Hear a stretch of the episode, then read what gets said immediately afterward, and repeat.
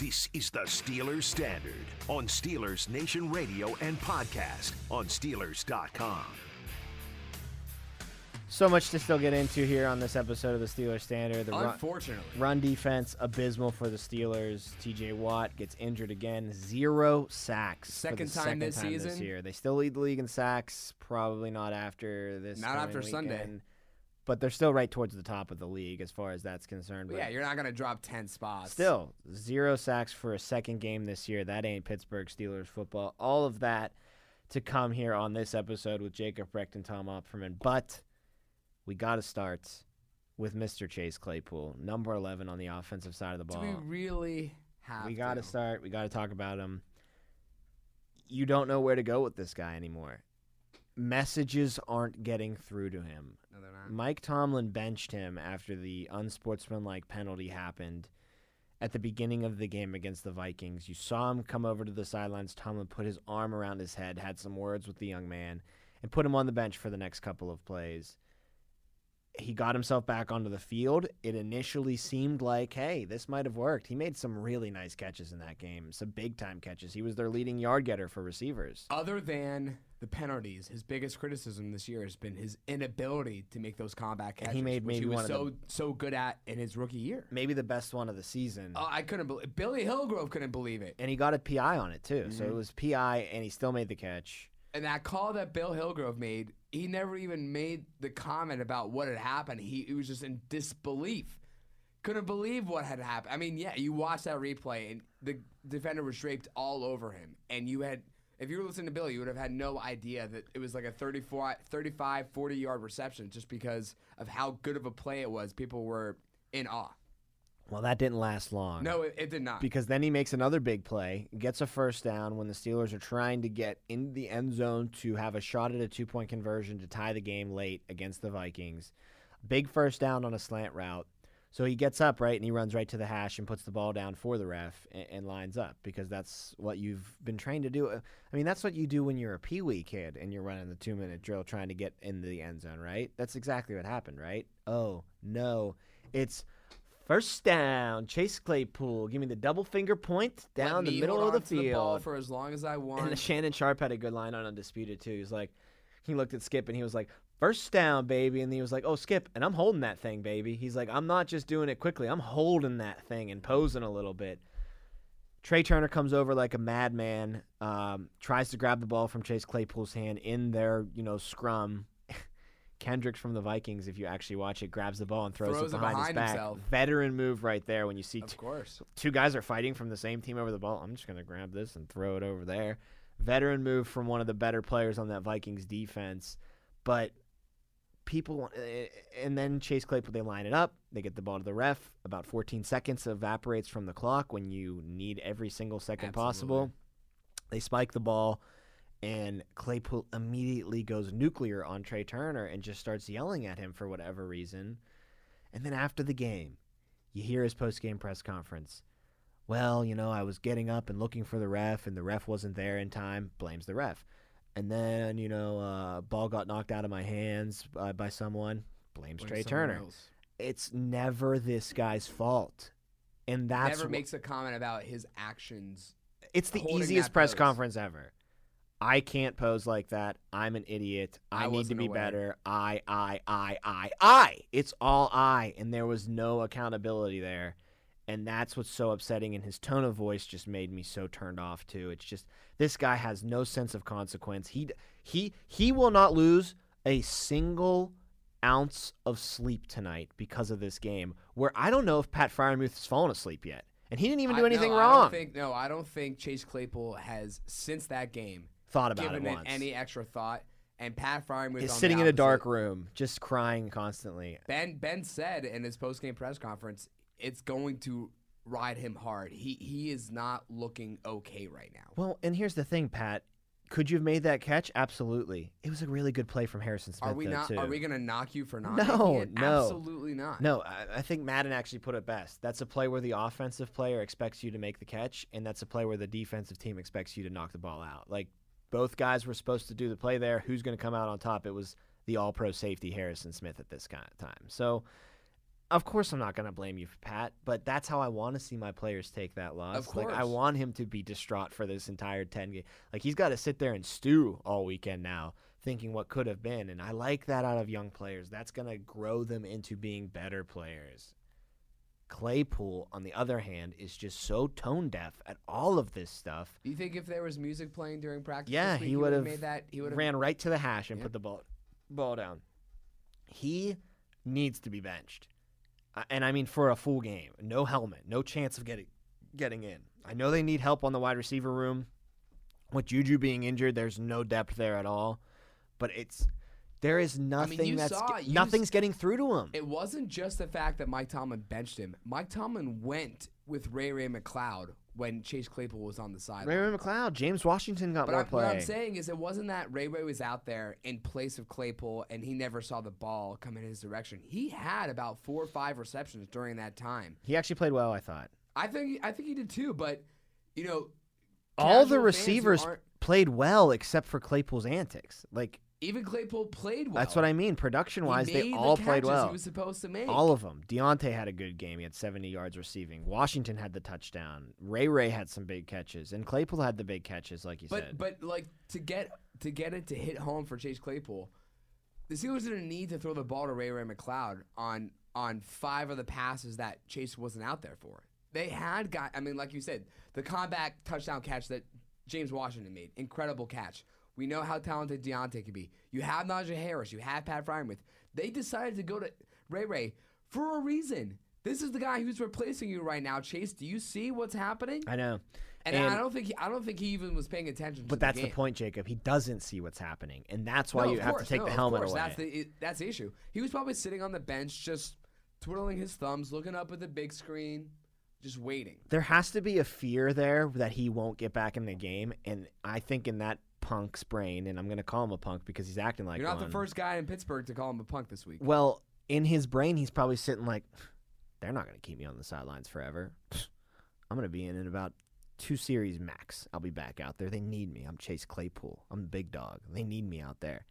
You can't have, like, you need to have the fear of God in him that he will never see the field again. But I can just tell that, like you said, he's not worried about Ray Ray doing well. He's not worried about getting Wally pipped. He's just, I, know I'm getting back in this game at some point, so I don't really care. And that's why you have to take the helmet away in the next game because he there's no other message that's going to get across. I don't even know if that's going to get across. Maybe he'll just like being in the, the press box where he can TikTok and look at his social media all game long and eat Skittles and have a grand old time. Maybe that's what he'd rather do. But it's that's the only option you have left right now. The only one. Will I be scrutinized for making this comparison? Yes, Juju was a distraction last year, but at least when he was playing and getting the ball, Juju would have never celebrated on that play. He would have been right to the hash mark. I don't know if there's anyone more polarizing off the field and uh, well Antonio Brown of course, but recently in, in the Steelers since the AB era has ended, more polarizing with the off the field unnecessary off the field distractions, but production on the field is just so great every time he's out there, so determined, so focused. You said you said so yourself just now. Uh, I don't really give a crap what what Ray Ray's doing out there. Juju, every single time a touchdown is scored on offense, the first guy to go and celebrate with whoever scored the ball, whoever scored that that on that play is Juju. He's not sulking away and saying, "Why don't I get that?" You know, I I can easily see. I mean, we saw that happen with AB. We've seen it in moments happen with Chase Claypool, and now it's kind of come to a head with the penalties, just stupid penalties, unnecessary uh, unsportsmanlike conduct and complete lack of awareness in the absolute moment when it matters. He does not want to play football. He wants to make catches. He wants to be a wide receiver. He wants the highlight reel. He wants the fame. He doesn't want to be a football player. He wants the sponsorships. He wants the TV time. Case in point. Early in the game, it's third and one for the Steelers. Oh. They go a little. eh, They bring things in tight. Chase Claypool's right next to the lineman. He, he, it's a tight package. They're going to run the football. Xavier Woods from the Vikings, defensive back, comes in from the edge. That's Chase Claypool's man. Chase Claypool knows it's his man, and I know Chase Claypool knows it's his man because he whiffs on a block as Woods is already three yards past him. He still tries to throw the arms out there to try to feign, like, oh no, I tried something. completely misses the block. Woods is in Najee's face before he can even get the football. Boom. Najee tries to do the thing where he breaks eight tackles in the backfield and gains a yard. Couldn't do it that time. Steelers have to turn the ball over via a punt. You were known at Notre Dame as a special teams Tasmanian devil and a really, really strong pass blocking wide receiver. What the freak happened? You don't want to play football anymore, dude. You don't want to do all of the stuff that's necessary, the blocking, the dirty things. You don't want to do it. You just I'll want to, you just want yours. You just want to catch the ball. I'll say it again. Juju Smith-Schuster Oh, he makes would've that block 10 a times out of billion 10. times out of a and billion. he's licking his chops. Like he like like that's He's a, like, oh, I, I get this guy now. Oh, I, I see you coming. Oh, we're calling you, this. You, you want to come at me? we're calling this play. I like this play. Mm-hmm. Woods is about to get lit. Uh, that old school uh, NFL tonight. Woods just got jacked up by Juju, and that's an easy first down with him leading the way. But with Claypool, it's just the Ole block and throws the hands up to make it look like, hey, I tried. But you just got absolutely whooped. And that's being selfish. That's being selfish 100% because you don't want to take a big hit and you don't want to absorb contact for your teammate to gain a couple yards. For the sake of, of, of list making, let's do it. The, the the missed block, the unsportsmanlike conduct, and the pose on on the first down. Which to you was the most frustrating? The pose on the first down. I think so too. because that wasted so much time. Jacob, I think that they have one for sure after the Freiermuth After drop. the Freiermuth drop, you still have one more play. for sure, I think you could have two. I really think there's a Depending chance on you how could have much had time two. you saved on on Claypool's. And you know what was another dumb play that's kind of getting overshadowed is the slant over the middle to Diontae Johnson. And and he's and he's he gains what like four yards, but he's he's going sideline in the middle of the field when he catches he, the ball. He covered he covered about twenty yards in that play, but he gained about. if he goes down, it's over. And he does yeoman's work and makes it out of bounds somehow. I think that was the play right after Chase Claypool's after they clocked it after Chase think so, Claypool's play. He gets out. Of, he run like you said. He catches it on only four yards down the field, but he runs about thirty yards just to get to the sideline. And he makes a couple guys miss, and that's the ball game if he goes out and. I couldn't believe That's a that- dumb play. You couldn't. Throw, you can't throw the ball there. I couldn't believe that he got out of bounds. That's a play that not just only Diontae can That's make. so that's under- a play where Diontae makes like once in his life, it, only because I think that's all in Minnesota. That's so underrated. Yeah. H- how did Minnesota not bring him down? I don't know, but I, I'm so glad that Diontae was able to get out of bounds because I think he would have been drawn. Well, it's really not his fault. Ben shouldn't have thrown him. the No, ball Ben there, should not have but- thrown the ball, but the it's the wherewithal by Diontae to know if I go down here, the game is over. But really, the the lack of tackling effort by Minnesota.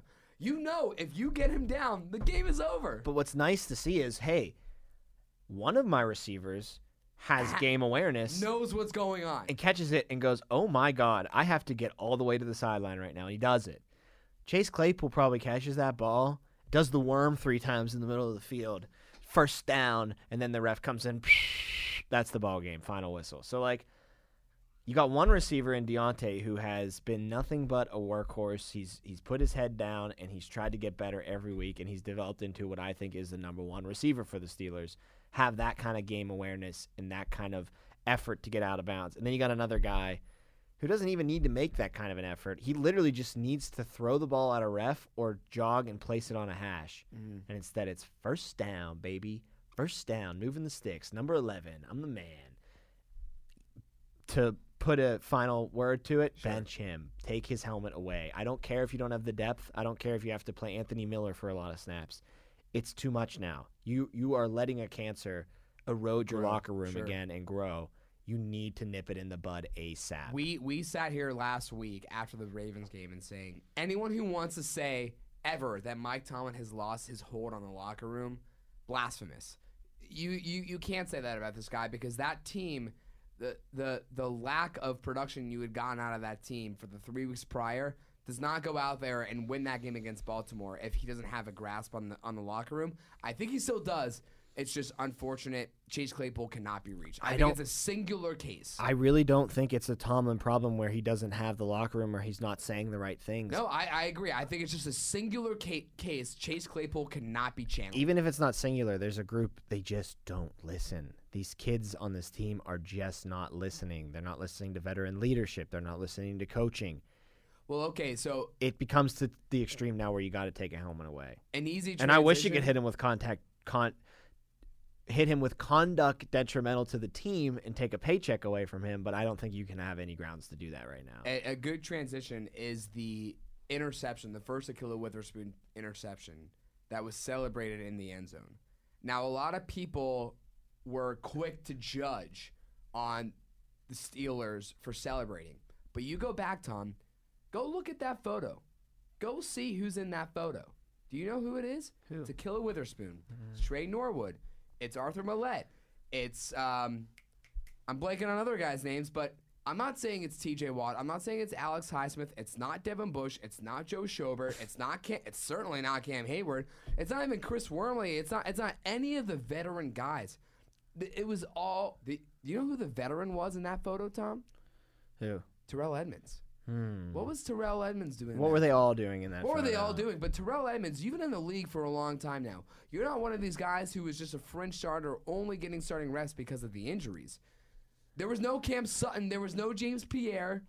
It was just the very, very young guys, and for some reason, Terrell Edmunds. No, yeah, and that's a good transition point to the defense because two big picks by Witherspoon in this game, kind of a coming out party for him. He had a good game last week against the Ravens, having to step in, and then he has these two big picks having to play in this game, and he's been kind of pushing himself towards that number three defensive back. I'll be the guy whenever somebody's injured, and then to do that boneheaded interception celebration play. uh, It's just more tone deafness. It's just more tone deafness from this Mm-hmm. team, and it's a bad look. I mean, nationally, you're getting roasted. I mean, I mean, Twitter. that's, that's a nationally televised game. Twitter is literally just doing the screenshot of you celebrating with the score bug underneath, and it just looks awful.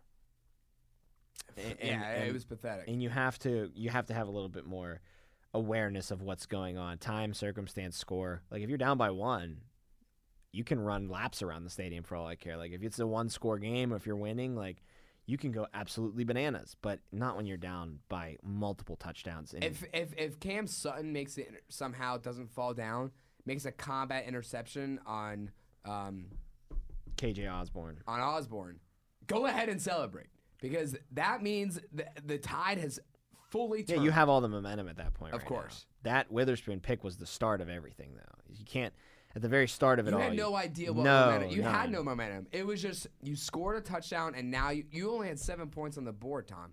There was no momentum. It was just you had a lucky break there on that on that interception. Well, celebrations were not the biggest problem with the defense. It was that run defense again. Uh, they played really well against the Ravens, uh, but I really wonder how good the Ravens' rush offense is going to be down the stretch. I think guys like Murray and Freeman are going to start to hit a little veteran wall here because they're not. Well, right now it's it's it's mostly Devonta Freeman who's getting the load of it. And Lamar's running too much, to be quite honest with you. Mm-hmm. I agree. I think both of those backs are too old. they're going going to start to fade Yeah. now down the stretch. Especially Freeman because Freeman's like I said, he's getting the majority of it right now. I don't think it's sustainable for a guy his age. So then you fast forward to a game against Dalvin Cook, who was injured and not supposed to come back until December 20th, but Christmas miracle, I guess. He was back on December back, 9th. yep. And he played phenomenally, but he really didn't have much, you know. Uh, there, there wasn't. I mean, he didn't have to fight off any tackles. He could have been. He could have been fighting through three injuries. Tom. Could have driven he trucks He the still would have. What? He finished with 200 yards in a day. He would have 205. finished with like 160 instead. He was. I, I think there was a stat at some point in the game that the Vikings running backs were averaging four yards before contact. Oh, I okay, Four well, yards yeah. before contact. contact. They were averaging as a team 10 yards per play at one point. It's in the first absurd. Four yards per contact is absurd. Like not just four yards per carry. You don't get touched until you've run four yards. So the line was opening up holes that you could drive trucks through, and they have one of the best running backs in football to go along with that. So not only do you have lines that uh, a practice squad player could put up hundred yards on, you're giving that kind of room to operate to one of the most premier running backs in the NFL who was running like a premier running back in the NFL in that game against the Steelers. I don't know. I mean, why did the Vikings game of his career. Why did they go away from him at the, in the I second don't half? know. That is such a question mark. Like cuz every time the That's Steelers Mike Zimmer. That's a typical Mike Zimmer. Thing every time the. Steelers scored and was like now it's a two-score game. Now it's a one-score game. We were sitting there going, I would hand the ball to Dalvin Cook. Like what he was just having whatever he wanted in that game. And that's a problem that's probably going to plague the Steelers all year long. I mean, Montravius Adams and Chris Wormley did yeoman's work against the Ravens, But week in and week out, you're probably going to see more like what you saw against the Vikings than what you saw against the Ravens with these guys. I mean, I couldn't imagine if the Tennessee Titans were fully healthy next week and King Henry was coming in here to run the ball. So. Oh, do you think Robert Spillane's having a good day against King Henry? like Steelers did catch a break year? this week with the Titans not having their premier running back. But if the holes are being opened up like they were against the Vikings, it don't matter who the Titans have at running back. They're going to run for 100 plus yards. They have like three, four guys as It's a committee now Ad- Adrian. Peterson's, I think, in Seattle now. He is. He's somewhere else, but still, I mean, that's what they were doing. That's what they were going with. Adrian Peterson at age like 55. They don't have a backup running back because you don't need one with Derrick Henry. And he got hurt, and now they're in the trouble of, well, we never had a backup running back because you don't need one with Derrick Henry. So it'll be interesting to see how they handle that. But again, if you let those holes open up like that, i you're going to be in a lot of trouble. The defense had zero sacks against Kirk Cousins and the Vikings. Second time this year that's happened. The Bengals game in Week Three was the other time. What T- was the what was the record up to? Like 57 yeah games, before that Bengals game, games? something absurd like that. and now you um, go two out of what 10? Listen, I didn't think it'd be zero sacks. I knew they'd have a lot of trouble getting pressure on Kirk. He gets the ball out quick, and the line is The much improved for the Vikings. They only give up 1.5 sacks per game. That number went down a tick because of the zero sacks allowed to the Steelers. Um, even despite that, Kirk throws the two interceptions, so that was surprising to me. No, Yeah, not, some- not much only- pressure, but still throwing threw, what, picks. three on the year. Yeah, so he almost there? matched his season total in one game. Uh, but T.J. Watt coming out of the game again. I mean, What can you say about it, Tom? I can say he's probably not going to win Depoy because I don't know about that. so if he would have stayed healthy throughout the rest of the season, I think it's a slam dunk. Well, I heard it's only like a twinge, right? So Yeah, he he's should gonna- play- he could play against the back against Titans. Tennessee. But we've seen TJ play hurt, and it's not the same. The Packers game, But I don't know the if Bengals be. second game. I don't know if it's gonna be the same thing like we saw in Green Bay or Cincinnati, where he's really, really hurt. if he can come back in against Tennessee and he plays the rest of the season, gets sacks. The unfortunate thing is that we said that before the Vikings game. That's what I mean. I, I'm starting to bet on this being kind of an injury-prone year for TJ. But how how do you not give him Depoy when he's playing in so little and he's still leading the league That's in the QB argument, hits, though. forced fum, uh, uh, strip sacks, sacks.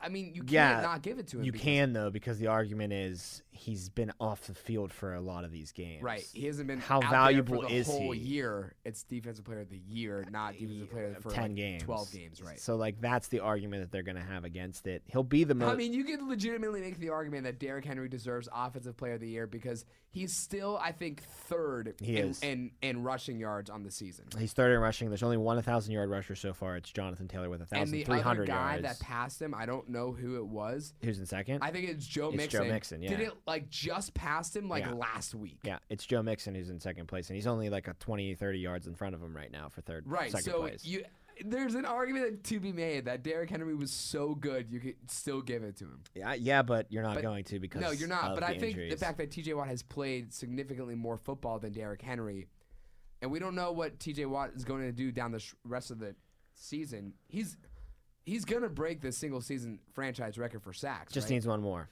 He needs a just half. he's already yeah half. he's already got the record tied. tied at 16 right now with James Harrison. So he just needs a half a sack to get it. He's going to get that. They need him to play against the Titans. They need him to play for the rest of the year. Again, him leaving this game now moves the record when TJ plays a full game. The Steelers are six and two. When he misses a game or has to leave a game early, they're 0-4 and one now. So you want to talk about value? That's value. Right. Ben Roethlisberger made that point saying after the Ravens game, he's not just defensive player of the year. He needs to be in the conversation for MVP because that is value. Six and two to zero and four and one. Yeah, that's, That's value. value.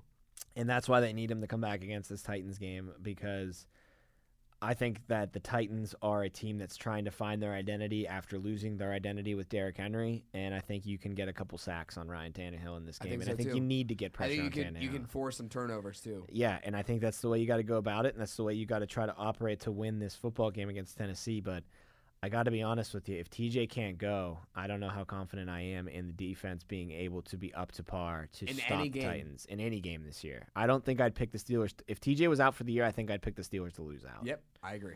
And that's just the case of how valuable he is. So TJ's not going to help improve that run defense, though. I don't know what the hell they do with that. Uh, that is, I mean, you already went out to the street and picked up a guy named Montravius Adams, and he worked for a week, but he's not working permanently. I, I, I, it might be just too little, too late for that. And I you just so. got too injured on the defensive line this year. I think that's what you chalk it up to. Too many injuries. Yeah. And Steph too, it just being up in the air, that killed you. I mean, there's a very good possibility, Tom. We've been very low on Joe Schobert and Devin Bush this year. If Stephon Tuitt or Tyson Alualu, if just one of them are playing the whole year, maybe, the things look a little criticisms aren't so harsh. Maybe things do look a little different. That's going to do it for this episode of Steeler Standard. Thanks as always for giving us a listen. For Jacob Brecht, I'm Tom Opperman, and we will talk to you guys next time.